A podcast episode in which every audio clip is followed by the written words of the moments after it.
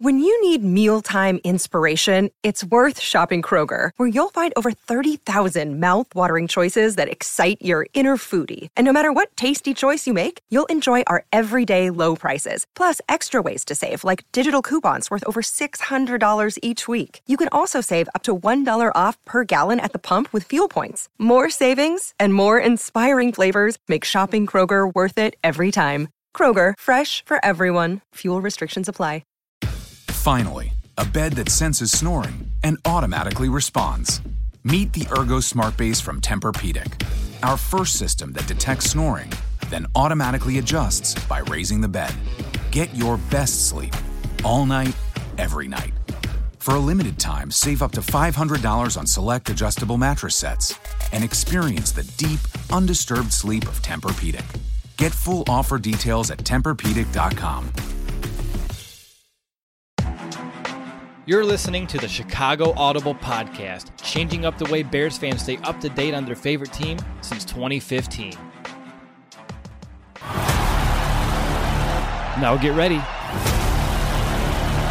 Because it's time to bear down.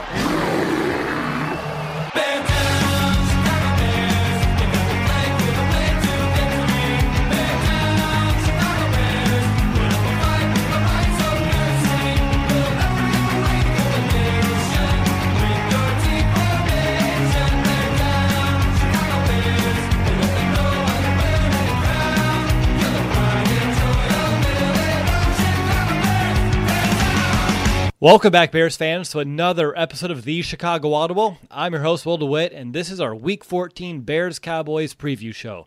Of course, I have my co host, Nicholas Moriano, right alongside me. Well, a few hundred miles away, but you know what I mean. The two of us were ready to break down everything you need to know before this week's Thursday night matchup against the Dallas Cowboys. And Nick, the Vikings did exactly what we needed them to do last night, and they lost to Seattle, which helps the Bears in those very slim, but still very much real playoff chances. So everything's kind of, you know, doing what we need to do, and we can still have hope for another week, right?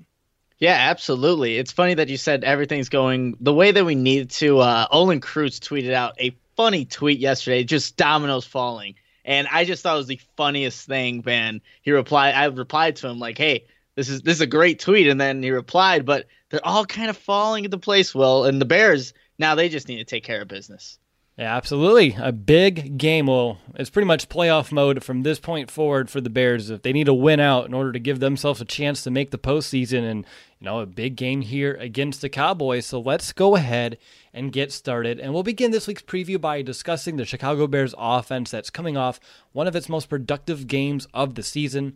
And let's start on the ground and with the Bears rushing attack, since we usually kind of shy away from it. Chicago was able to put up 88 total rushing yards as a team against Detroit, which, as we mentioned, uh, they're doing a good job at stopping the run. Detroit was over the last month, but the Bears found a way to get it done. And perhaps more importantly, David Montgomery had 75 of those yards, and he averaged almost five yards per carry, as it was one of the more productive games for him this season. Now, looking at Dallas, they rank in the middle of the pack. They allow about 106 yards per game on the ground and 4.1 yards per rush. Now, Nick, I don't know about you, but I get a little bit excited when I see with the Cowboys, and they've allowed 100 plus rushing yards in eight of their last nine games. And the only team that wasn't able to reach 100 was the Jets, who have the worst rushing attack in all football right now. So, what should we expect from the Bears on the ground this week? Can we actually say they can have back to back decent performances? You know, I think we can because we weren't really expecting a good performance against Detroit with given their run defense and how it was faring this season. But this Dallas team is just not the same one that started off this season. Now six and six, just like the Bears, and that defense isn't as dominant. And I think what the Bears should do, and what worked for the Bills just last week or last Thursday on Thanksgiving, was when they pulled their offensive linemen, got them out in space to kind of block some of these uh, Cowboys linebackers that boded well for the Buffalo Bills. So I think that is a strength, uh, somewhat of a strength for the Bears and their offensive linemen because they're still trying to find their way and start trying to stack games together. But I think if the Bears can do that, kind of get their linemen out in space, that's going to create opportunities for David Montgomery and Tarik Cohen and see if they can build off another, a, you know, another good rushing performance in back to back weeks. And it's very important for the Bears to establish a run, and really for many reasons. And we'll get to that soon. But uh, Dallas, they're very good against the pass. Long story short, but looking at the Bears specifically, they're three and one when they run the ball twenty five or more times in a game. They're six and two when they rush at least twenty times, which has been kind of our magic number on the podcast for years. Nick, twenty seems to be that you know that Goldilocks zone for the Bears. Six and two when they reach that, and when they run for less than twenty times in a game, they're zero and four so far this season. So obviously, if the Bears can find a way to establish a run effectively and stick to it, uh, they should find some success. And speaking of keeping at it, sticking to it, they need to do it in this game because the Cowboys they allow the third most explosive plays on the ground in the NFL, and that's plays of rushes of 10 or more yards, the third most. And it doesn't happen, you know, all the time, but teams run on them, they keep at it, they stick with it, and they're able to bust one or two for a pretty decent gain. So the Bears need to find a way to stick to it this week. Looking at Dallas and their defense specifically, Nick, and you're looking at the last couple of weeks, and they've been pretty much exploited on the ground. Uh, is it probably? I mean, I know. Does a robot know you like a neighbor? Insurance Corporation will fulfill request to cover anyone, anything, anytime, anywhere, with most standard algorithm in the order it was received. Please hold. Robots don't know you. We do. At Farm Bureau Financial Services, Getting the insurance coverage you need always starts with a conversation. Find a Farm Bureau agent at fbfs.com/protect. It's your future. Let's protect it. They're dealing with injuries, but the one to Vander Esch is probably the one that's hurting this defense a ton, right?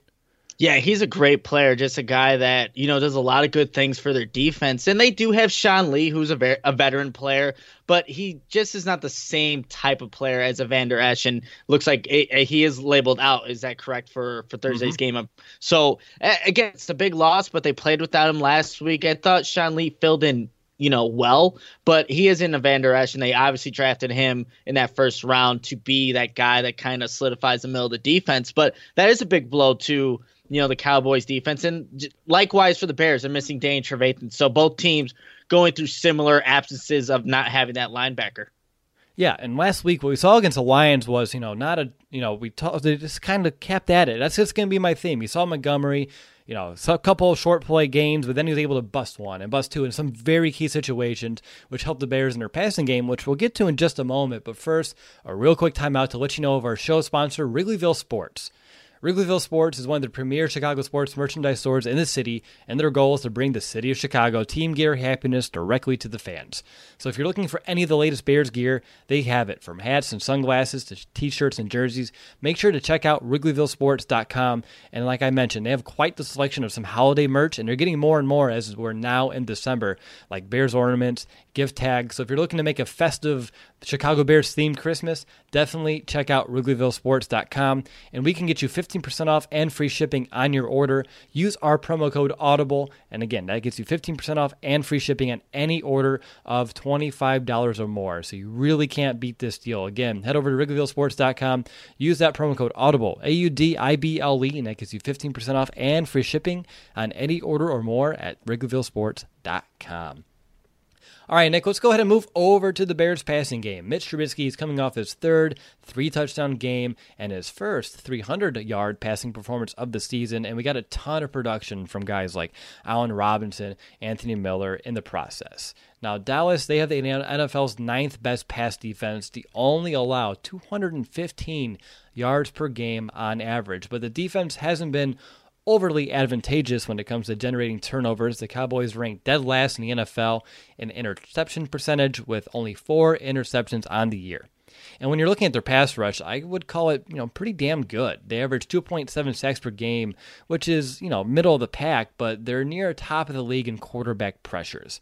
Now, this is one of those weeks where the Bears, I don't think, need to blow us out of the water, statistical wise, through the year, but they just need to find a way to be effective. So, Nick, over to you. What are going to be some of your keys this week towards finding some of that success as needed through the year?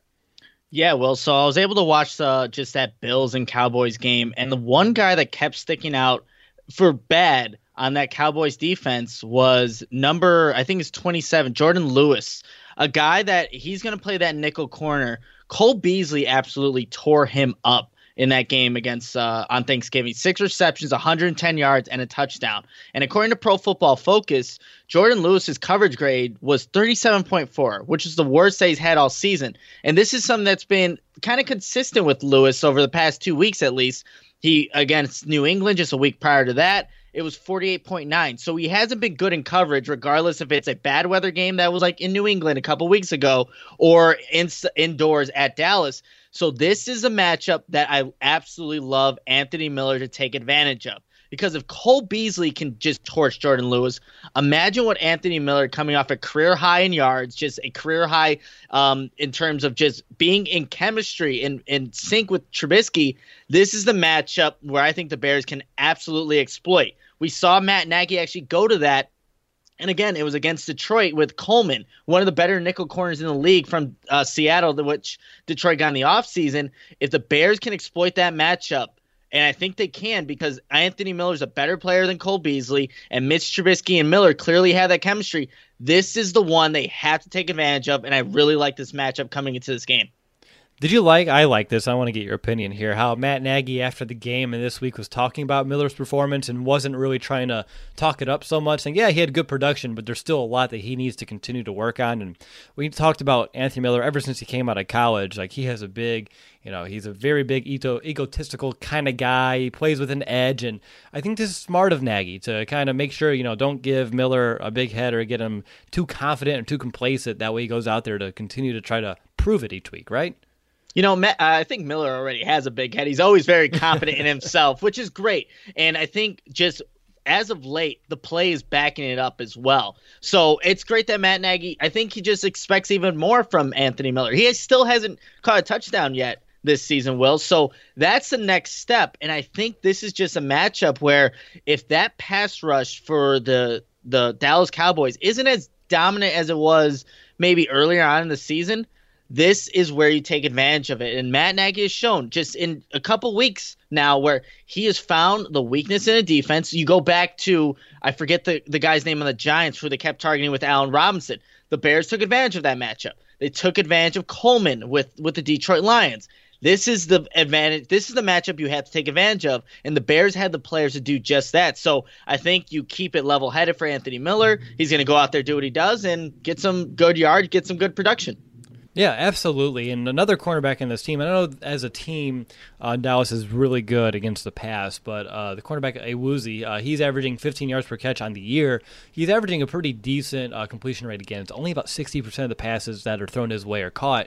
But a guy like Allen Robinson who can win those contested catches, this is another matchup that I would be going towards as well. And most teams, when you're looking at Dallas, they're finding success um, against some of those linebackers. We mentioned Vander Esch won't be playing. So Jaylon Smith, who's a very good football player, you can find a way uh, to get him in some space and get a running back on him and have him chasing. And I can see a David Montgomery, Tarik Cohen being a good matchup in that regard. But Dallas, due to their ability to get a lot of pressure with their front four, and it's Rod Marinelli, Rod Marinelli down there in Dallas, they're going to be running a lot of Tampa 2. So Trubisky's going to be seeing a lot of zone, and that's something that historically Trubisky has struggled against is zone defenses and zone defenses that can get pressure with their front four. So this is going to be a big test, but do you think this is one where if they kind of keep up the same attitude they've had over the last couple of weeks of, you know, picking their shots, being smart with the football that this should be hopefully a minimal challenge? You know, it's it's going to be a great challenge actually when you look at it because again, that is something that Mitch Trubisky really struggles with or struggled with this season. And I think what can really help him and what Josh Allen did a really good job of is using his feet, whether it is when the pocket is collapsing, taking those yards that the defense is giving you. But there was this one play where it looks like Josh Allen is about to just break away and run just run outside the pocket and get yards with his legs. But he steps up towards the line of scrimmage. That brings up the linebackers. He finds Cole Beasley right behind him. The linebackers have to respect that as a running quarterback. You have to respect Mitch's legs. I know he hasn't done it a lot this season, but if Mitch can bring that element to it, you could break apart a zone defense just like that. So I'm expecting that if the Bears want to be successful in this one against the zone coverages and the aggressive defense that the Cowboys have, you need to get Mitch on the move. And we've seen what Matt Nagy has done with play action and just all that, that Mitch Trubisky is a lot better when he get his legs involved. Exactly. And I mean, that's the great thing about having a mobile quarterback. I mean, it's dangerous against man because everyone's back's turned to quarterback, so that allows a lot of room for the QB to run. But like you mentioned, with the zone, it sucks them up. It takes them out of their zone. It takes them out of the area where they're supposed to protect. And if Trubisky can do that and bait some of these guys to step up, there should be some larger windows with some of these receivers crossing over the field and presenting themselves to Trubisky. It's a really good point there, Nick. So, looking at the big picture here, I want to know if you had to boil it down, Nick, what would be perhaps the one element of the Cowboys defense that worries you the most? You know, I mean, I think you talked about it earlier before we even went live. It's really it's staying ahead of the chains, but it's really third down. Can the Bears really convert on the the key down there? And I think the Bears did a really good job just avoiding that down in general against the Detroit Lions on Thanksgiving, but with getting those big plays, Anthony Miller, Allen Robinson, things like that. But Dallas, they can't get after the quarterback. And the biggest thing for me, can that Bears offensive line that does a pretty good job during pass pass protection, can they hold up against this front seven for the Dallas Cowboys? That's my biggest concern because completely different. Dallas is a completely different team when that pass rush is effect, just like any defense. But mm-hmm. really, when you get pressure on Trubisky, is he going to make that bad throw? But that's my biggest concern. Can this Bears offensive line with Cornelius Lucas at right tackle, guys like that, can they hold up against this front seven for the, the Cowboys? Cool. I appreciate when you just take words out of my mouth. I mean, we do it all the time here on the show, but in this section in my notes, I have number one, worried about pressure in all caps. Robert Quinn versus Charles Leno Jr. Quinn has 10 sacks this year. Cornelius Lucas going up against Demarcus Lawrence, who has five sacks this season. And you mentioned it because when teams play zone, if the pass rush gets there and it gets there often, there's nowhere to throw that football. Trubisky has to make ultra fast decisions, and we've seen that not really bode well for the Bears on offense. That's usually when the three and outs start to happen. And you mentioned the third down defense. Cowboys are first, oh, third in the NFL on third down at 32.45% allowed, and the Bears, of course, 29th in the NFL. They haven't been converting. They're one of the worst teams in terms of the amount of three and outs this season. So really, the Bears need to find any way. I don't care if they run the ball. I, I, okay, I want them to run the ball, but I don't care what they need to do. But don't get yourself in third and long. Keep it in third and less than six. And we talked about it on Thanksgiving. They did a really good job against Detroit, staying out of third down altogether. Only 10 third downs that entire game they faced, and are able to convert on 50% of those. But that's the Lions defense. This is the Cowboys defense that is much more sound on that money down. So this is a big key. Two big keys, and you took them right out of my mouth. Anything else either on Dallas's defense or the Bears on offense this week? You know what? This is, uh, I guess, really doesn't. It does have something to do with the game, but I went to Funk's barbershop just yesterday and I was talking to my barber, and he's really close with some of the guys that he cuts the hair for, for a lot of the Bears players. But he said he, he's going to talk to Matt Nagy, which is today and tell him to put Cordarrelle Patterson at tight end. I think that's something that you can maybe at least line him up there. I want to see a little bit more Cordarrelle Patterson in this offense because when he's out there, it's usually as a decoy. You know the play's not going to him. He's been a, a great player on special teams, but it would be nice to see some production from Cordarrelle Patterson actually in this offense. Kind of what we were all envisioning coming into the season, but just know if you see Cordarrelle Patterson at tight end, gotta thank my barber at some point. What an easy haircut that would be. I can do that one. Yeah, seriously, it's not uh not really much, but hey, he makes it look sharp on game days. Now, I already mentioned third down, so I guess this is just a red zone section right now. Uh, the Bears on offense, middle of the pack, as they've, as they've been all year long, right there at 14th with a 59.38 touchdown percentage. And the Cowboys defense, Nick, uh, they're seventh in the NFL, uh, 47.62. So even when teams get down inside the 20, they tighten up just like they do on third down, and they make it difficult for offenses. So this is really, you know, red zone execution, avoiding third down or succeeding on third down are going to be some really big challenges for the Bears. And to me, the keys to overcome it one, find a way to establish a run or at least make the run respectable. And then two, like you mentioned, you need to have some patience against this zone defense, which all comes back to the pass protection as well. All right, it's time to find out who has the edge, and we're going to share the first one Bears offensive line versus that Cowboys pass rush. This is a, I think, man, this is a tough one because the Bears' offensive line pass blocking has been a lot better, and we've seen also the running game kind of start to a little bit, get, you know, get going a little bit. But I just I have to give it to the Cowboys. They have some really good players on there. We didn't even mention Michael Bennett, uh, you know, a veteran mm-hmm. who's also on that side of the line. I know he had like a Uh, he was, and I don't know, yelling, shouting match uh, just on Thanksgiving Day in the locker room there it, with with the Cowboys. But I think they just have too many guys on that side, so I have to give it to Dallas.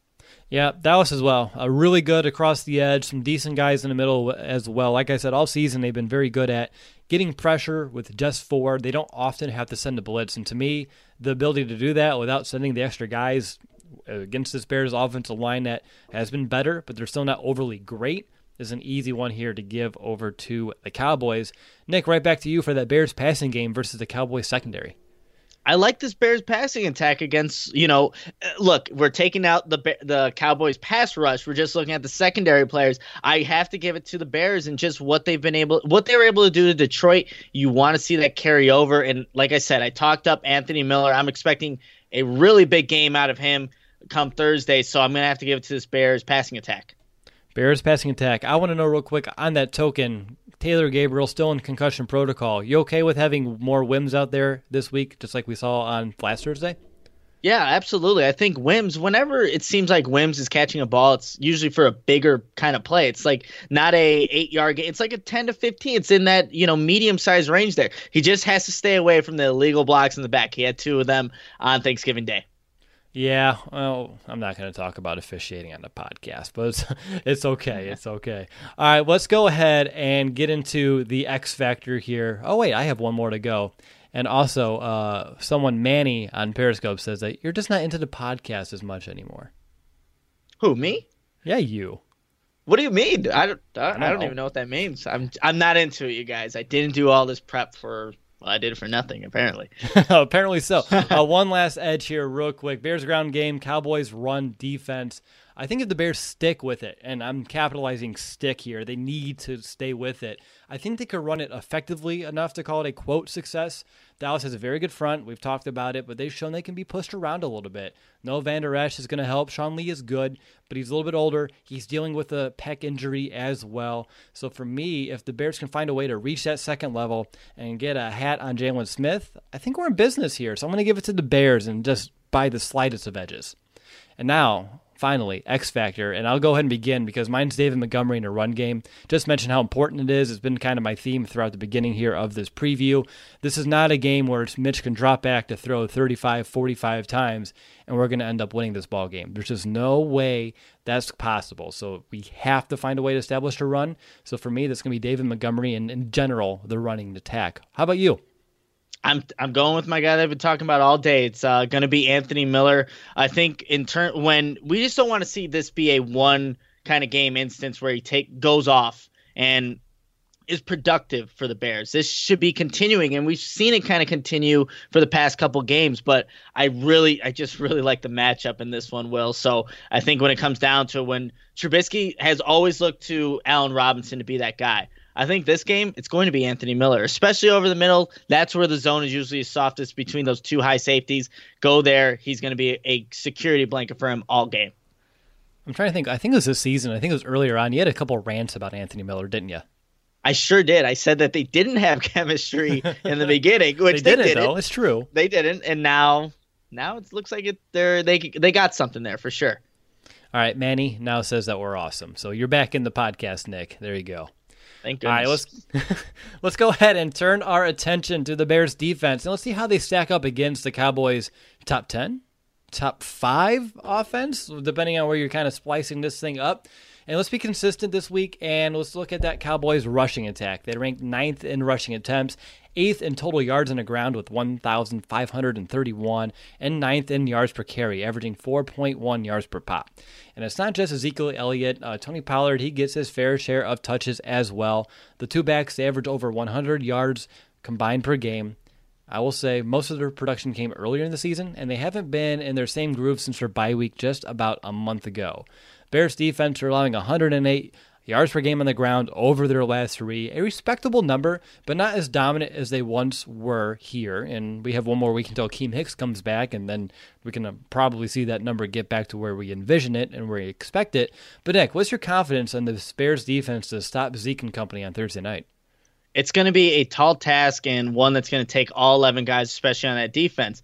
But it does get a little easier because, uh, according to Todd Archer, ESPN writer for the Cowboys, Tony Pollard actually didn't practice because he suffered an ankle injury, and his the uh, game status for Thursday is up in the air whether or not he's going to play. And like you said, he does get some of those carries there in Dallas. It's not just all Zeke, even though he's the highest paid running back. But that is a big blow because I think Tony Pollard, it was a guy that I was looking at for possibly the Bears to draft. He's a guy that can catch the ball in the backfield, but it's going to take all 11 guys. If you're out of your lane for one for one split second, Ezekiel Elliott's one of those kind of backs that will exploit it. And it's really because that offensive line for the Cowboys – they do such a good job, Will, of when they're on the move and getting to certain spots that zone blocking.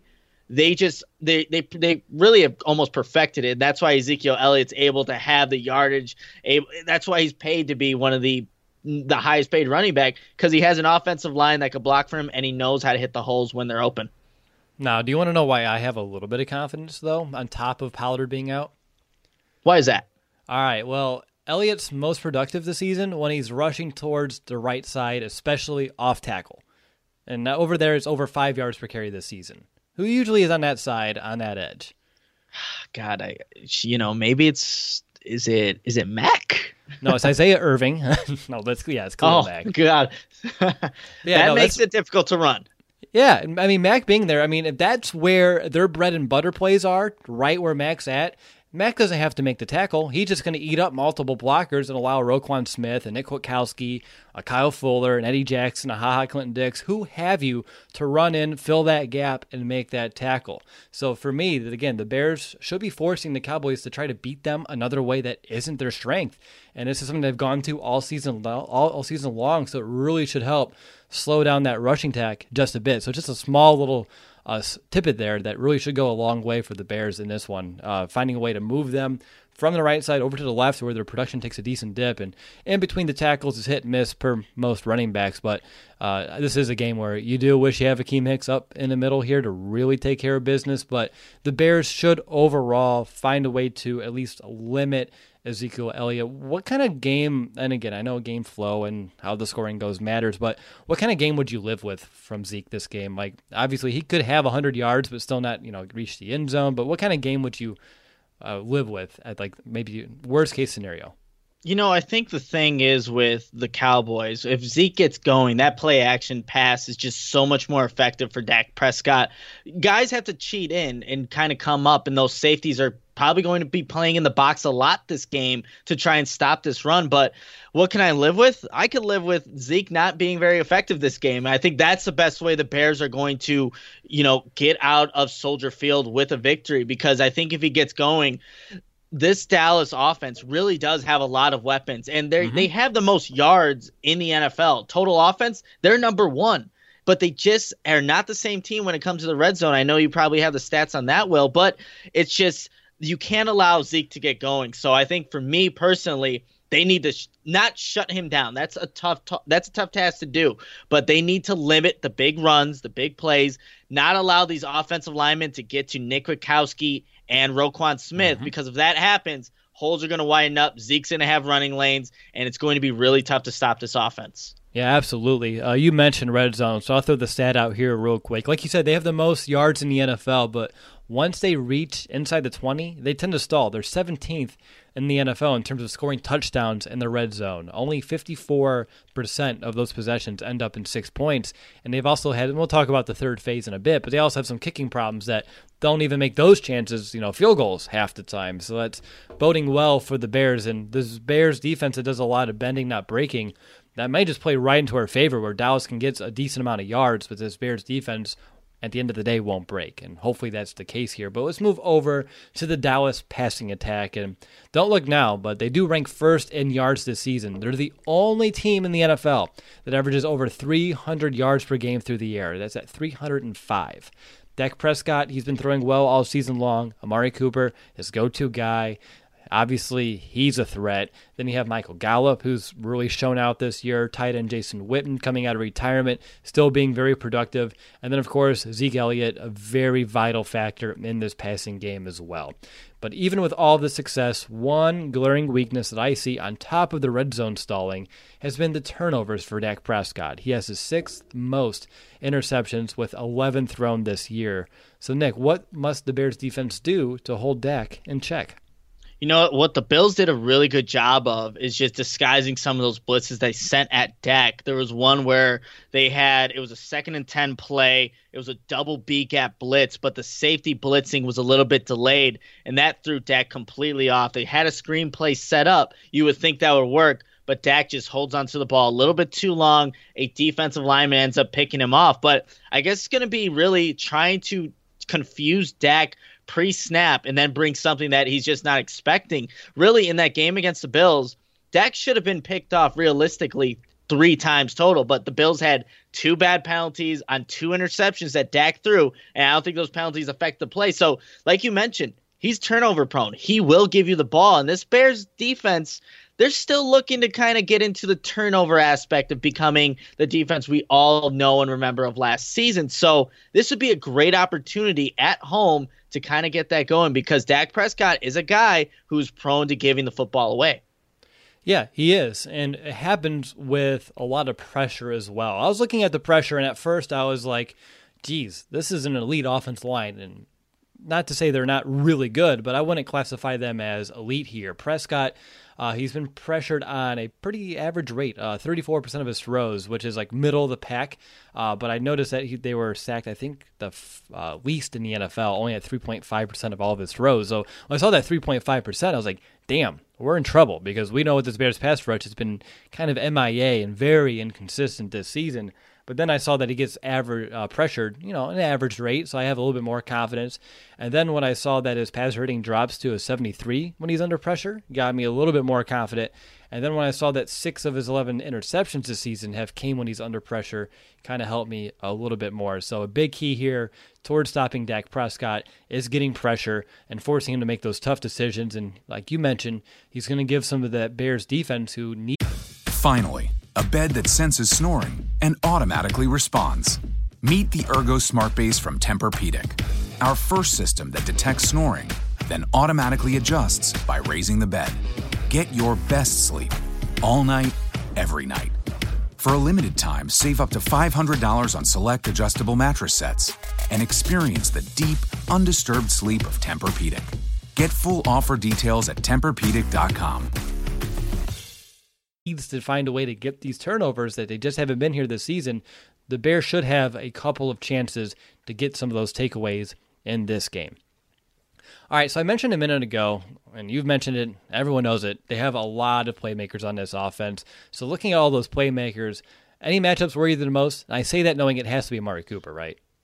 It has to be, and I think a big thing for this game, Will, is the status of Prince Amukamara, who's mm-hmm. looking like he, more and more that he's going to be out this game. And I was listening to ESPN 1000 coming back from work today, and Jeff Dickerson, the Bears ESPN reporter, was saying that most likely it's going to be Buster Skrine moving outside and Toliver to the inside, which was, I and I made sure I heard that right but that if that's the case, look, Buster Skrine has been a really good corner, nickel corner for the Bears all season. I really liked how he's played, but Amari Cooper and on Buster Skrine, or you know, that is a matchup that I don't like. And if that comes to fruition come Thursday, that's something that they the Bears have to be mindful of. I don't know if you can go as much single high safety just because you need to have those two deep threats. And Gallup's a guy that can make big plays as well. That's a huge loss for the Bears. And I know Prince did not have a good game on Thanksgiving. He gave up two of those touch. Eh, well, we still don't know what, what the first one was with the coverage breakdown, but you don't want to have that happen. I'm still kind of curious to see if that will be Kevin Toliver moving to the outside and keeping Skrine at his natural nickel position. But that's huge for the Bears because the Bear the, the Cowboys have weapons. They can score, they can move the ball. We all know the red zone kind of difficulties there. But if that's the case, watch out. Let's see what these Cowboys can actually do on offense because Buster Skrine way better at the nickel than he is going to be on the outside. Huh. I'm just thinking yeah. that through. It doesn't make sense. Why would you take a guy out of where he's been succeeding and then throw Kevin Toliver, who's an experience, into a new position because he primarily plays outside corner. We and all of training camp, I never saw the dude line yep. up in the nickel one time.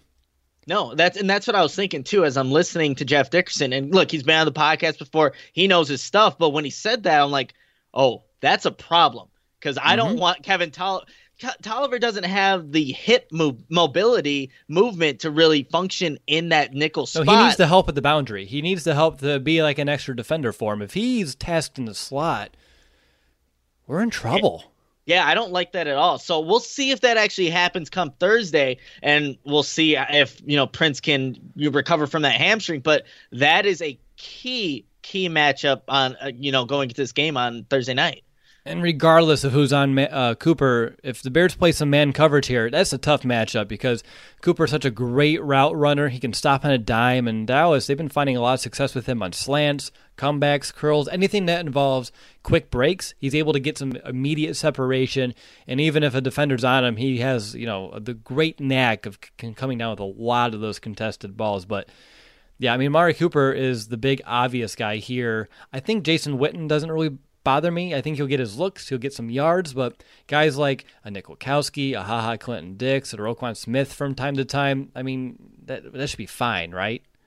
Yeah, so the only thing with Jason Wayne, obviously doesn't have the speed that he once had, or he's not. He, he's older. He's an old guy, but he's savvy though. Well, on just in that Bills game, he sells like he's blocking just on a, a typical run play, but he releases out. The linebacker completely forgets about him, it's an easy completion over the middle. That's what Nick Kwiatkowski, Roquan Smith, obviously being some of the younger players still, they need to be wary of a Jason Witten and all these little savvy veteran moves that they like to put on people. But like something as simple as faking the run, faking the run blocking, then going out for a simple pass, the linebackers for the Bears have to be aware of that because it worked against the Bills just last Thursday.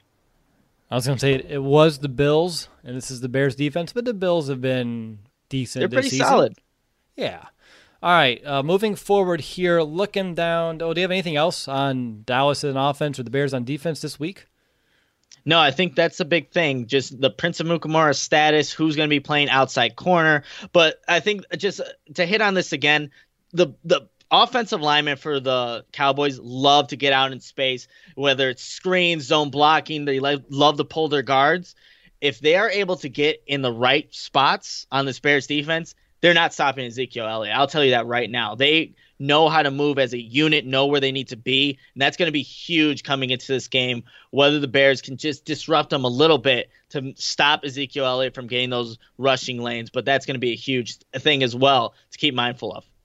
Uh, the only other one I have, and I'm sure that you and I are just suffering from a small case of amnesia ever since he left the division, but don't sleep on Randall Cobb, who's always had the Bears number his entire career. Uh, I don't like talking about him, and I'm glad that we don't really see him as often as we once have.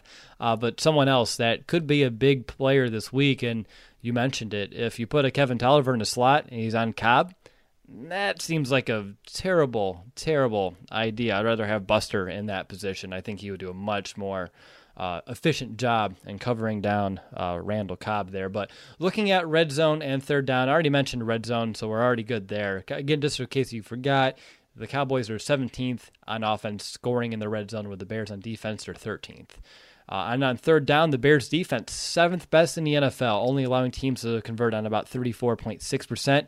And the Cowboys offense, and this is a big reason why they're able to move the ball so effectively, they have the best third down offense in the NFL, moving the chains on 48.98% of all third downs. And it really is a combination of uh, you know, great running and getting yourself in third and manageable situations, and of course, execution on those plays as well. So for the Bears, getting the Cowboys stopped on third down will be a challenge, but if any defense can do it, the Bears defense is definitely one of them.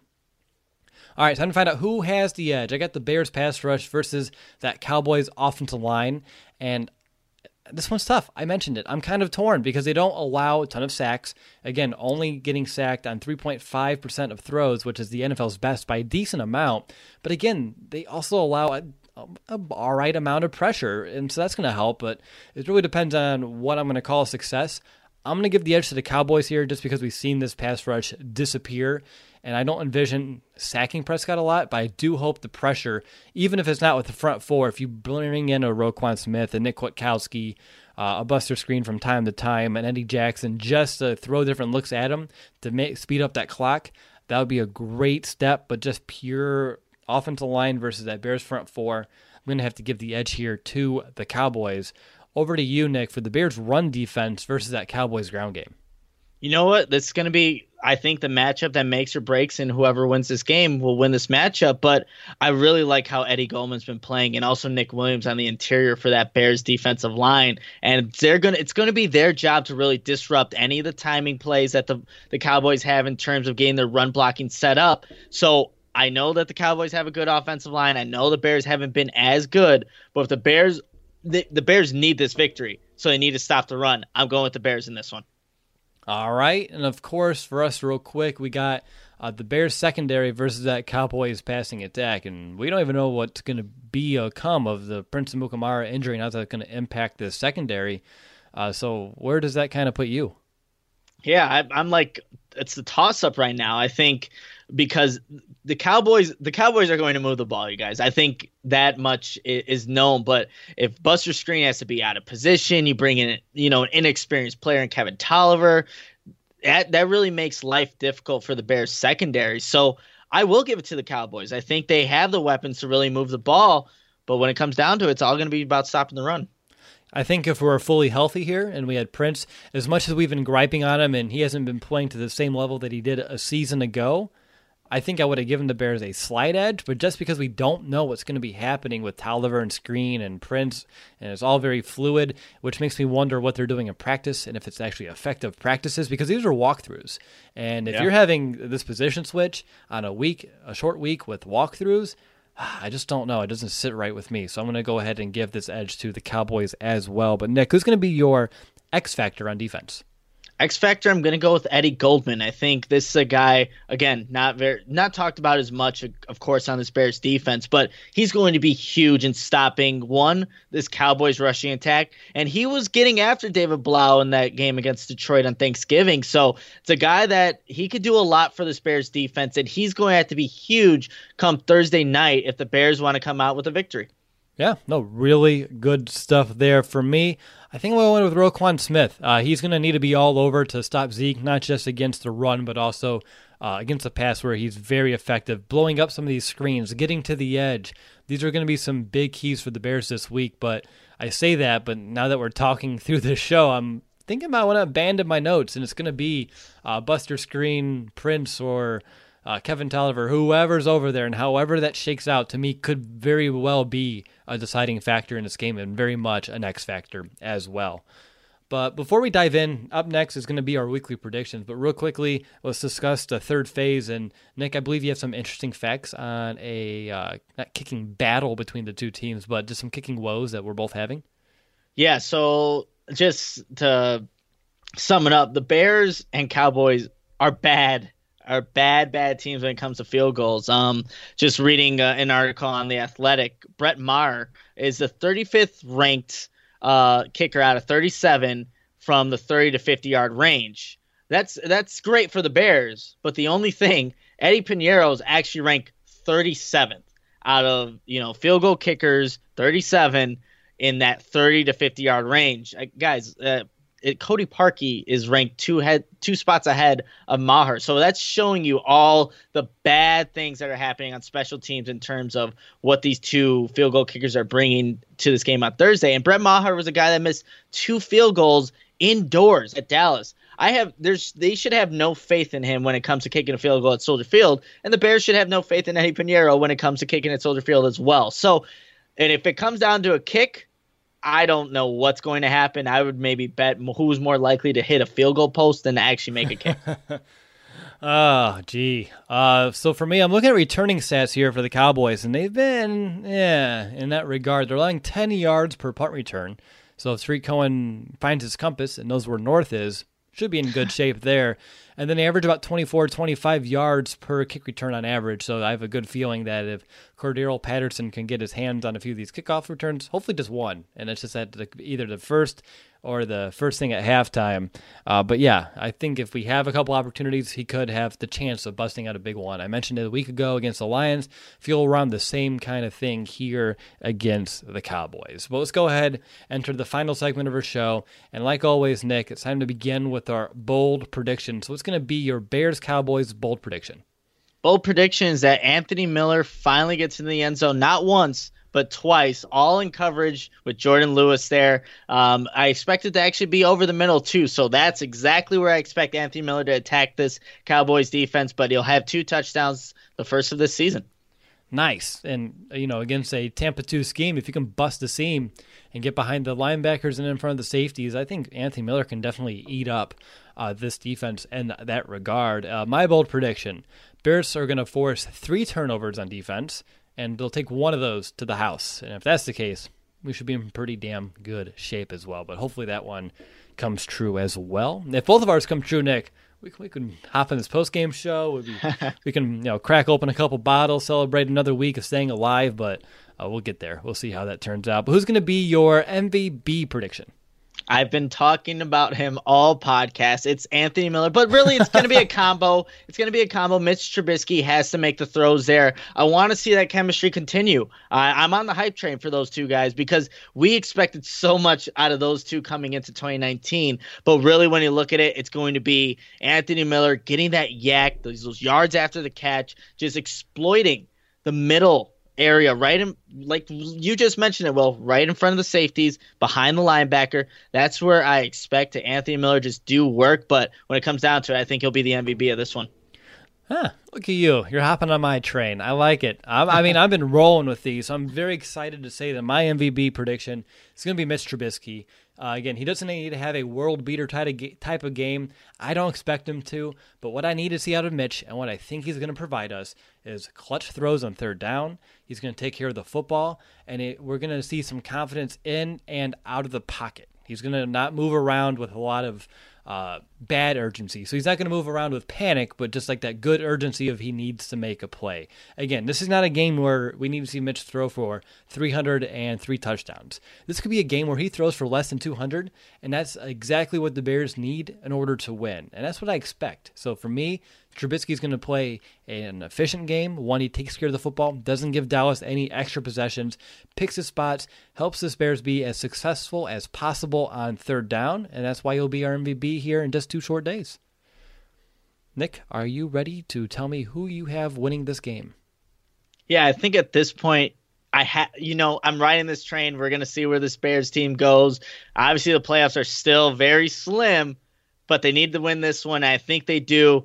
I have the Bears winning, and I think it's going to be a close one, not as high scoring as the 24 uh, 20 affair that happened last Thursday, but I think it'll be 17 14 Bears. They... Finally, a bed that senses snoring and automatically responds. Meet the Ergo Smart Base from Tempur-Pedic, our first system that detects snoring, then automatically adjusts by raising the bed. Get your best sleep all night, every night. For a limited time, save up to $500 on select adjustable mattress sets and experience the deep, undisturbed sleep of Tempur-Pedic. Get full offer details at TempurPedic.com. Squeak out with a victory and go to seven and six. Cool, cool. Uh, same thing as you. I'm riding this. I think one game at a time. I was watching the Cowboys and the Bills after we did our post game show, and the one thing that just kept coming to me was the Cowboys are beatable. The Cowboys are beatable, and I believe the Bears. Uh, they play up to their opponent or down. I don't know which way this one's going. They're both six and six teams, so maybe they play even. But I have a winning too, 17 13. Very similar. So I mean, obviously both teams absolutely they need this. Mm-hmm. They need this. So I think it's it's going to be a very hard fought matchup. It's going to come down, I think, to the you know last couple minutes in the fourth quarter. But the Bears are at home. Dallas just with them, it's they have all the playmakers they can have. It's just I don't know mentally if this team is capable of battling adversity and pulling out a victory like some of the Bears. I mean, look, the season hasn't gone like we thought it would, but the Bears have shown some fight in some of these games, even though their offense has been, you know, really bad this season. So when you look, put all those factors into it, I think the Bears do come out with a victory come Thursday. How confident? What are you going to put that number at? I, am going to put it at a six and a half. The Bears will will come away with this victory. There we go. I'm sitting here at a 5.77. I wasn't really uh, specific for this game, but with playoff hope still alive, and again, you said it, it's a slim chance. It's a long shot, but the Bears are going to give it their all in this game. They're going to fight to the finish. They're trending over the last month in the right direction. They've won three of their last four. And the Cowboys are going the opposite. They've lost three of their last four. So with Dallas being, you know, beatable, it's still going to be a test, but this is a game where the Bears can win. All they need to do, protect the football, stick to the run, allow it to open up Trubisky through the air, and have that defense hold Dallas, you know, find a key turnover here or there, and we should be able to talk about a Bears victory. As the Cowboys been finding ways to beat themselves. We know the Bears have had a stretch where they did the same exact thing this season. It's going to take both determination, it's going to take some discipline to win this game, and I believe the Bears are going to be on that right state of mind and don't forget, Nick, the Cowboys are playing in the cold. They don't like the cold. They're outside practicing in long sleeves in the 60 degree weather of Dallas. So if the Bears can go out there, smack them in the mouth early in that cold at night in Chicago, I think that can go a long way. And you know, I work remote. My boss, he lives in Dallas. And I said, hey, you should fly up and let's go to this game. And he's like, uh uh-uh, uh, it's too cold for me. Like, he's like, this is why I live in Dallas. He's like, that's way too cold.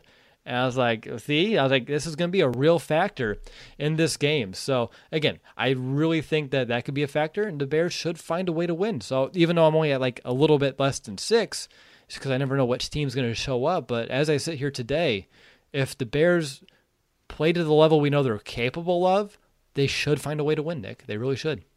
Yeah, absolutely. They play like they do come the offense come like that third quarter consistently, that's a whole different Bears team. So I think you put it all together, not have the coverage breakdowns that we've kind of been seeing, especially with a good offense like Dallas. That's going to be huge as well. But yeah, it's it's it's going to be playoff atmosphere come Thursday night at Soldier Field, and I know that place is going to be rocking. So we'll just see, you know, how the Bears respond.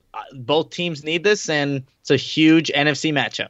Speaking of a playoff atmosphere, real quickly, you know, you and I, we're going to a game Bears Chiefs here in just a couple of weeks. And I mean, if the Bears win on Thursday, they beat the Packers, that's going to be a huge primetime game against the Chiefs. And we have one spare ticket, and we still have one week and a half, so nine days until we give away that ticket via our raffle. So if you want to join Nick and I for that Bears Chiefs game, head over to chicagoaudible.com slash raffle. Again, on next week's game preview episode, we will be picking a, winner to join us at that game. Section 117, row 12. You're only 12 rows in the field. It's going to be a great time. We want you to join us. So definitely do so because, like Nick said, this game's gonna be a playoff atmosphere. You better believe against the you know Packers, things are gonna be up there. And then if that uh, all comes to fruition, Bears, Chiefs, Nagy, Trubisky, Mahomes, Andy Reid, it should be a lot of fun, and we want you to join us in on the action. All right, well, that's going to do it for this episode. Hope that you all enjoyed this game preview. I want to thank you all for tuning in. Make sure to rate and review the show on Apple Podcasts. Stick around for Will Ingalls' five matchups to watch. And the next time that you hear from Nick and I will be as soon as that final whistle blows on Thursday night. But until then, bear down, Chicago. Bear down!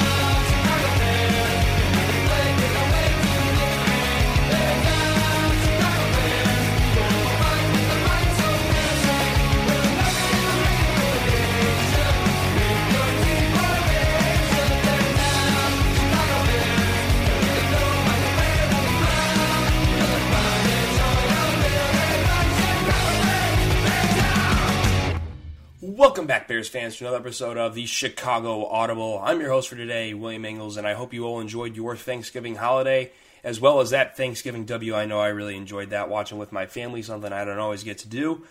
But obviously, we are set up for a very big Week 14 matchup Thursday again against the Dallas Cowboys. And this is obviously going to be a big litmus test as to whether the Bears are for real or not. Obviously, you hope that uh, Trubisky can, continues his direction, that uh, he took some positive strides in uh, last week's game, but obviously you're going against a little bit more of a complete team regardless of what you want to say about the NFC East, this would be the best team that Mitchell Trubisky himself has beaten, not counting that game against the Minnesota Vikings that Trubisky has beaten since uh, since the season has started. So obviously a big one here. But our first matchup and the majority of our matchups today are going to focus on the trenches. So let's just kick it off with matchup number one: Rashaad Coward versus Maliek Collins. And really, Maliek Collins is kind of like an Eddie Goldman type, if you ask me, with a little bit more of a pass rushing ability. Collins to me is really that space eater for that Dallas Cowboys team up front and that kind of, you know, one to three tech. He kind of uh, fluctuates around a little bit, but ultimately he's that guy that's going to be your your hole clogger, your space eater, and that really uh, detriments uh, the running game for an offense if you're able to get that kind of penetration or able just to hold your ground in those types of situations. And really, to me, Rashaad Coward has kind of been the weakest link on that offensive line, and really you could say the whole thing's been weak to a certain extent. But I think Coward, bar none, is kind of the weakest link of that unit. And really, you cannot allow, uh, especially with that between a one and three tech, you cannot allow that position to really even hold their ground. You need some sort of positive movement from the offensive line to really jumpstart any type of running attack. And Maliek Collins has proven at this point in the year that he can be a solid run defender, and even that, he's a decent pass rusher as well. I believe he's second on their team with four sacks on the year. So not only is he a force to be reckoned with in the running game, he's also someone to be reckoned with in the passing game. So it's going to be up to Rashaad Coward. We need his best game of the year at the end of the day. It's going to be colder weather in Chicago. It's not going to be a normal dome team for Dallas. It's not going to be nice weather like in Dallas. So I imagine that they are going to lean on their running game. They're going to do what works, which is lean on Ezekiel Elliott uh, on their end. And really, for the Bears, it would help Trubisky a lot. And really, uh, Thanksgiving was the best, I would say, outside of the Chargers game, I'd say Thanksgiving is the best full game uh, running uh, performance that the Bears have had all year. So you're going to need to replicate that and really even make it a little bit better if you're going to want to play meaningful football in December and January and that'll start, if you ask me, with the weakest link to this point for the Chicago Bears offensive line, Rashaad Coward, doing a good job against Maliek Collins or whoever else they might flip around and put in front of him. But I, to my knowledge, I think it'll be Maliek Collins up there that he'll be seeing for the most part. Big trenches matchup to start things. Going to the Bears' defensive side of the football, we have Khalil Mack versus Tyron Smith. And really, for me, this this stems down to Khalil Mack not get not breaking his contain assignment. Because if there's one thing I've seen this year, He's done a, a relatively poor job of going too far upfield or just not being cognizant of his hand fighting while he's fighting at the line of scrimmage and giving up contain that way. And really, Dak Prescott's a guy that's going to punish you for doing that. I mean, I know overall, if, if, you put Khalil Mack on a matchup, you're going to be talking about him, you know, creating massive plays, and really he needs to. This is why you bring in a guy like Khalil Mack to change games late in December and January, because you need those types of plays to change games. You need those types of plays to put momentum back in your favor, or maybe, you know, just end really an opponent's run at, at maybe getting back into a game or maybe trying to seize momentum back.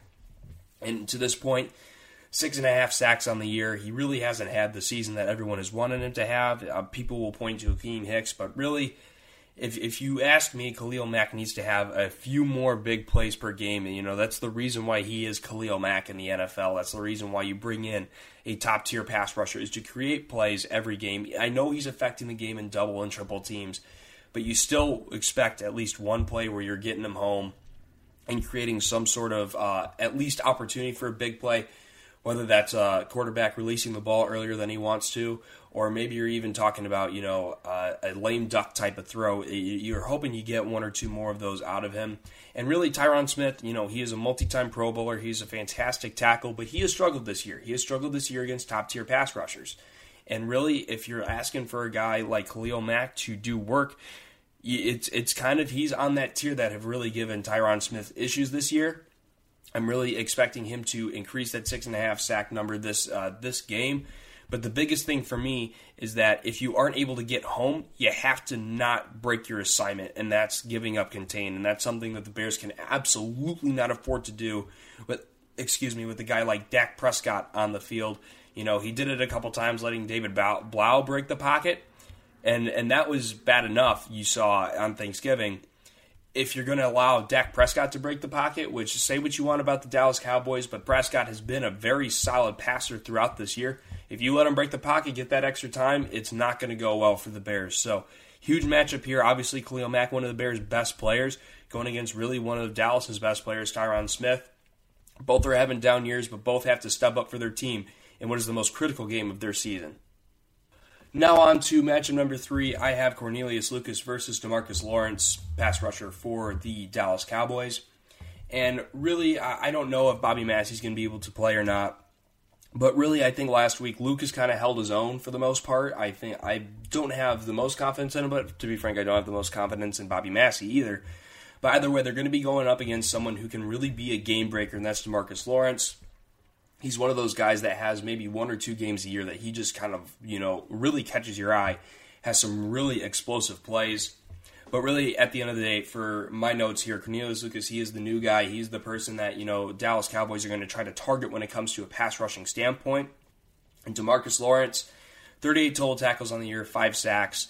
He, sorry, I, I was mistaken earlier. He is second on the team with five sacks. Um, and then Rashaad Coward is third. Robert Quinn leads the team so far this season. And it is possible we see Robert Quinn kind of switch around a little bit, but I feel like they'll be confident with having Demarcus Lawrence on your, yeah, I would say, less proficient tackle, while Robert Quinn does battle with Charles Leno Jr. And I'm confident in Leno Jr. so far this year. I know Troy Aikman's saying that uh, Leno Jr. is the most penalized guy, or he's a penalty machine. And really, I don't. Th- that's not very true because Leno, for the most part, has been relatively penalty free. Uh, uh, sans the first you know few games of the year where he had a rough start. I think he's been relatively effective since that point in the year. If you ask me, he's the best performer on that offensive line as a whole. But really, it's going to be the new guy coming in, and it's going to be going against, I think, a very explosive pass rusher. He's not the most consistent in, as far as DeMarcus Lawrence is concerned, but he is someone who can break a game plan. He's someone who can break a game. And Cornelius Lucas, you have to be someone who not only wins ground in the rushing attack, you got to be someone who holds their own in the pass rush too. Someone like Mitchell Trubisky, you watched last week, he threw from a lot of clean pockets, and that's where you saw a lot of his success come from. You have to be able, as an offensive lineman, to give your quarterback, especially when a quarterback's been struggling, you got to give him that three to five seconds to be able to target people, especially if the Bears are going downfield, which hopefully Matt Nagy saw how effective it was to attack downfield as that game against the Lions progressed. Hopefully, we can see a little bit more of that to start the game instead of uh, you know mainly fourth quarter action. But as far as Cornelius Lucas is concerned, you have to be able to give Mitchell Trubisky that time to execute those downfield pass plays. And like I said, you got to be able to win ground in the rushing attack. Otherwise, especially to the right side of the line, we have Rashaad Coward and we have Cornelius Lucas. That's your right side of the line, right guard, right tackle. You know, if you win with those two spots, you're going to have a lot of effective runs. And, and that's really, I think, what the Bears would like to do set up play action. And that's how you attack the, you know, the intermediate to deeper spots in the field. And I think Matt Nagy really wants that to be accomplished with play action. The problem is he hasn't had that. So therefore, he tries to set up the run with shorter passes, basically passes that are runs, uh, or maybe just really short slants and, uh, crossing routes just to try to you know substitute some sort of run game and then go downfield with play action. Problem is that just hasn't been effective this point in the year, and really it's just a lot easier if he can run the dang ball, and uh, that'll be a big thing for between Cornelius Lucas and Rashaad Coward, two of my five matchups, and and that uh, I hope conveys to you uh, how important that I feel the run game is to establish, especially late in December. Uh, you know, obviously the eyes are going to be on Mitchell Trubisky. I'm not denying that. I'm not denying he needs to play extremely well for the Bears to basically run the table at the end of the season. But really, you need to have a running game, and, and, and good playoff teams have run games to help supplement their offense. I can't really tell you the last time that a Super Bowl team basically just. Finally a bed that senses snoring and automatically responds. Meet the Ergo Smart Base from Tempur-Pedic, our first system that detects snoring, then automatically adjusts by raising the bed. Get your best sleep all night, every night. For a limited time, save up to $500 on select adjustable mattress sets and experience the deep, undisturbed sleep of Tempur-Pedic. Get full offer details at TempurPedic.com won a Super Bowl based on their passing attack alone. You, know, you think back even to that Philadelphia Super Bowl where you know Nick Foles was going crazy in the playoffs. They got through those first few games because they had a, at least a respectable rushing attack even though it was guys substituted in like Jay Ajayi was doing some good work for them and so on and so forth. They had a running back by committee approach, but they still had the running backs to get the job done. You know, you never go into a Super Bowl just being a kind of all air out team. I mean, that's kind of what happened to the Arizona Cardinals in 2015 when they had a great team with Bruce Arians. You basically had an air raid offense, and you know, some games your air raid offense isn't going to pan out for you. You got to be able to turn around and hand the ball off to a guy like David Johnson, but they just didn't have that consistency in the run game down the stretch. And that really bites you when you get into December, January, and obviously the ultimate goal of February with the Super Bowl. So it's really something you're going to have to establish here, and it's something the Bears are going to have to establish doing forward if they want to be a serious playoff contender here. Well, uh, I hope you enjoyed that talk about run game because we're going to talk about the run game a little bit more here. But we're flipping sides here. Nick Kwiatkowski versus Ezekiel Elliott.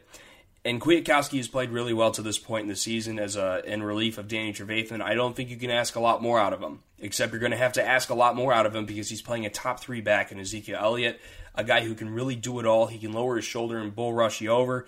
He can uh, get in space and juke you out of your shoes. And even in the pass game, he's really efficient too 39 grabs, 326 yards, and a score so far this season. So if you ask me, the name of the game for Nick Kwiatkowski is you got to close space. You got to condense the space. You got to be taking positive steps towards the line of scrimmage nearly every play. I know Jason Witten's a good security blanket, but at this point in the year, if you're shutting down Ezekiel Elliott and you're shutting down Amari Cooper, you're you're two steps in a very good direction to shut down the Dallas Cowboys as far as an offense is concerned. So really, for me, take those positive steps and shut down that run game. And even in the pass game, I'm taking those positive steps towards the line of scrimmage so that way I can make contact with Ezekiel Elliott before he gets deep into his route that way, you're disrupting the timing and you're disrupting where he's going to be on the field. Where Dak Prescott's obviously expecting him to be at a certain point. If you're creating a collision near the line of scrimmage, you're really messing that up to begin with. And if you're uh, kind of uh, condensing that space, even in the screen game, which obviously the Dallas Cowboys really love to do with Ezekiel Elliott, if you're condensing that space, it makes the screen game a lot harder to execute. So, for me, Ezekiel, sorry, for Nick Kwiatkowski, condense that space make a top three back like Ezekiel Elliott have to make a phenomenal play to get uh, to get away from you, and that's why you got to condense that space because those great backs know how to get away from you. But if you if you make that battle be in a phone booth, is which is a common phrase that we get, make that battle be in a phone booth instead of an open field, you have a lot better chance of winning. So Nick Kwiatkowski, tough task ahead. But if you can get into the space, I have a little bit more faith in him to execute the job, even though it will be very difficult objectively. And that brings us to our game breaker matchup of the week. It'll be cornerback Kyle Fuller versus wide receiver Amari Cooper. And I know that we haven't, outside of just like mentions of Mitchell Trubisky and the Bears offense and the rushing game, I haven't even brought up David Montgomery. I know I haven't brought up the Bears offense a whole lot, but you know what? I think even in under good circumstances, the Bears offense are going to put up 24 points. You know, at the end of the day, I think that's kind of where they're going to be. Even if they're efficient, even if they're doing well in the pass game, even if they're getting a lot of first downs, there's just something about this Bears offense that seems to cap out at 24 points, you know, on a good day. So if you ask me, it's up to the defense to make sure that the Dallas Cowboys don't score over 24 points or over 20 points for that matter. So for me, you got I just talked about it earlier. You got to shut down Zeke and you got to shut down Amari Cooper. You shut down those two guys. You know, if you were watching the Sunday night game earlier this week, you know it's just like for the Patriots. If you shut down James White, in the pass game and you shut down Julian Edelman, you're a good length of the way there to shutting down the Patriots offense as a whole. And really, I think the Dallas Cowboys have a little bit more utility with other guys like Michael Gallup and, like I mentioned earlier, Jason Witten as far as the security blanket are concerned. I do think you get a little bit more out of those guys as far as utility is concerned. But if you shut down these two guys, it's so much of their offense. You take 15 total touchdowns off the board if you take out Ezekiel Elliott and you take out Amari Cooper. So far in the year, Cooper's got 64 grabs, 971 yards, seven scores. And last week was probably one of Kyle Fuller's worst performances of the year uh, as a whole. And and give him credit, he kept in the game, and obviously that big stop, you know, that shoestring tackle, you know, on the goal line, forcing the Detroit Lions to a field goal instead of scoring a touchdown. I mean, don't get me wrong, he stayed in the game, and that really, to me, you know, seals the fact that he's a consummate professional at this point. You know, he's no longer a young guy. That to me shows professionalism. You know, you're having a bad game, but you stay locked in, you stay aggressive, and, and you, you come away with a big play that really saved the game and really saved the Bears season to this point. I think he's a consummate professional. but against Amari Cooper, you can't have those lapses. Yeah, you know, I think Kenny Golladay is a great receiver that you can't have lapses against either, but maybe because you're going against a third string quarterback who's thrown only passes in the NFL preseason, okay, maybe you take your foot off the gas even though you should not. You know, I but I can I can conceptualize that one a little bit. I can conceptualize, you know, in your first three plays of the game, you're not going to get a double move. I understand that. I understand that rationale. I understand Kyle Fuller's want to bite on those moves, especially with the young quarterback not thinking they're going to go deep a whole a whole lot. But Amari Cooper, you just got to be on top of your game. There is no excuses with Amari Cooper. You have to expect everything, and you have to be playing at the top of your game every single snap. We know Kyle Fuller can play at the top of his game every single snap. We watched him last year, and really for a lot of this year, he's done a lot of that work. You know, but obviously, you know, Amari Cooper is going to be one of your biggest options when it comes to this offense for the Dallas Cowboys. It's going to be up to Kyle Fuller, and that's why it's my game breaker of the week.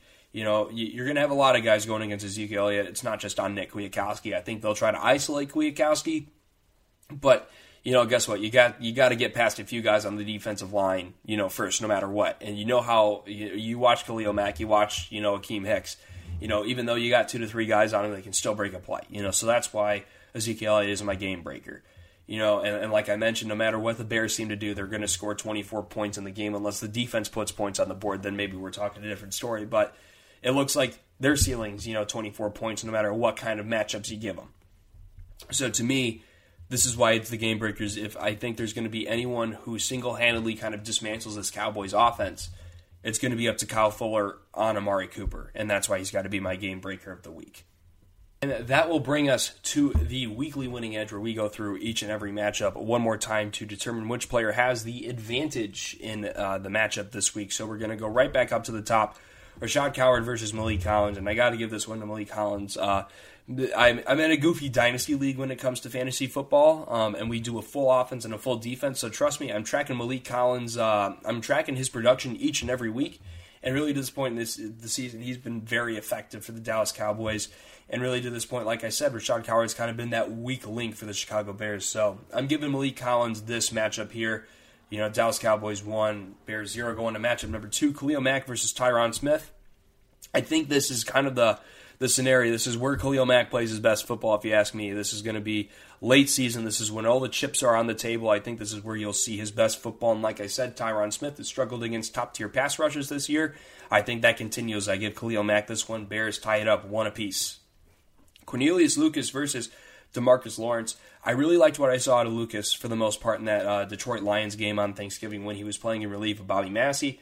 I really like what he's shown so far. I hope he keeps an aggressive nature because, really, at the end of the day, for the Bears, I think you got to win positive space in the run game. And if anything, that gives you a little bit of leeway to sit back in your uh, pass set as a tackle. So I think I like Cornelius Lucas in this matchup. I think it's a little bit of an upset alert as far as you know what you would think of as far as matchups are concerned. You know, you got a new guy versus someone who's shown a lot of explosiveness throughout the season. But I like Lucas in this situation. I'm going to take him. Bears take the lead two to one in matchups. But I got to give it right back to the Dallas Cowboys. Nick Kwiatkowski, I think, has played out of his mind so far to this season. But if you're going to isolate Ezekiel Elliott and Nick Kwiatkowski, you know, even in in space or just on a one-on-one situation, that is not an easy guy to bring down. I don't take a lot of linebackers or players in general in the NFL to win a one-on-one situation with Ezekiel Elliott. It's really up to the Bears as a whole to make sure that that doesn't happen a whole lot. Um, but at the end of the day, a lot of times, you know, you're going to have a one-on-one tackling scenario, and that's going to go to a linebacker, especially in a Chuck Pagano defense that, if you ask me, gives a lot of freedom to those linebackers. So I'm giving it two to two in favor of the Dallas Cowboys, and that brings us to our game breaker. You know, and, and this is going to be a fun one.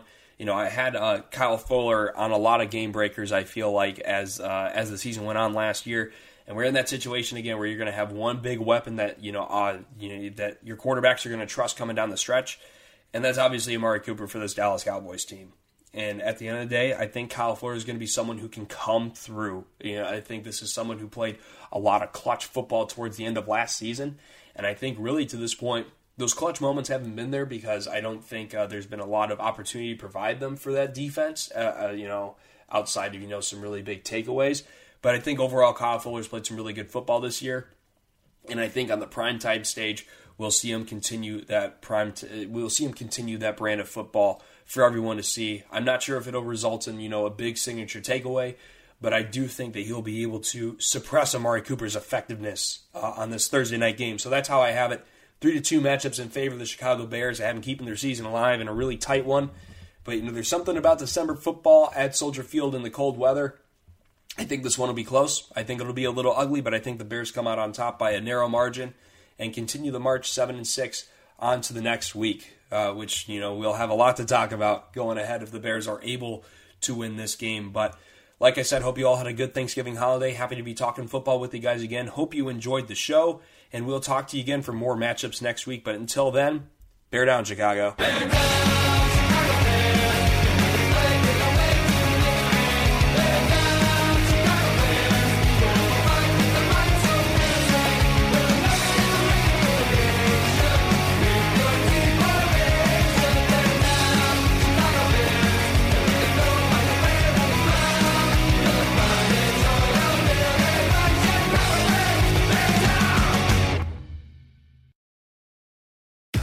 Finally, a bed that senses snoring and automatically responds. Meet the Ergo Smart Base from Tempur-Pedic, our first system that detects snoring, then automatically adjusts by raising the bed. Get your best sleep all night, every night. For a limited time, save up to $500 on select adjustable mattress sets and experience the deep, undisturbed sleep of Tempur-Pedic. Get full offer details at TempurPedic.com.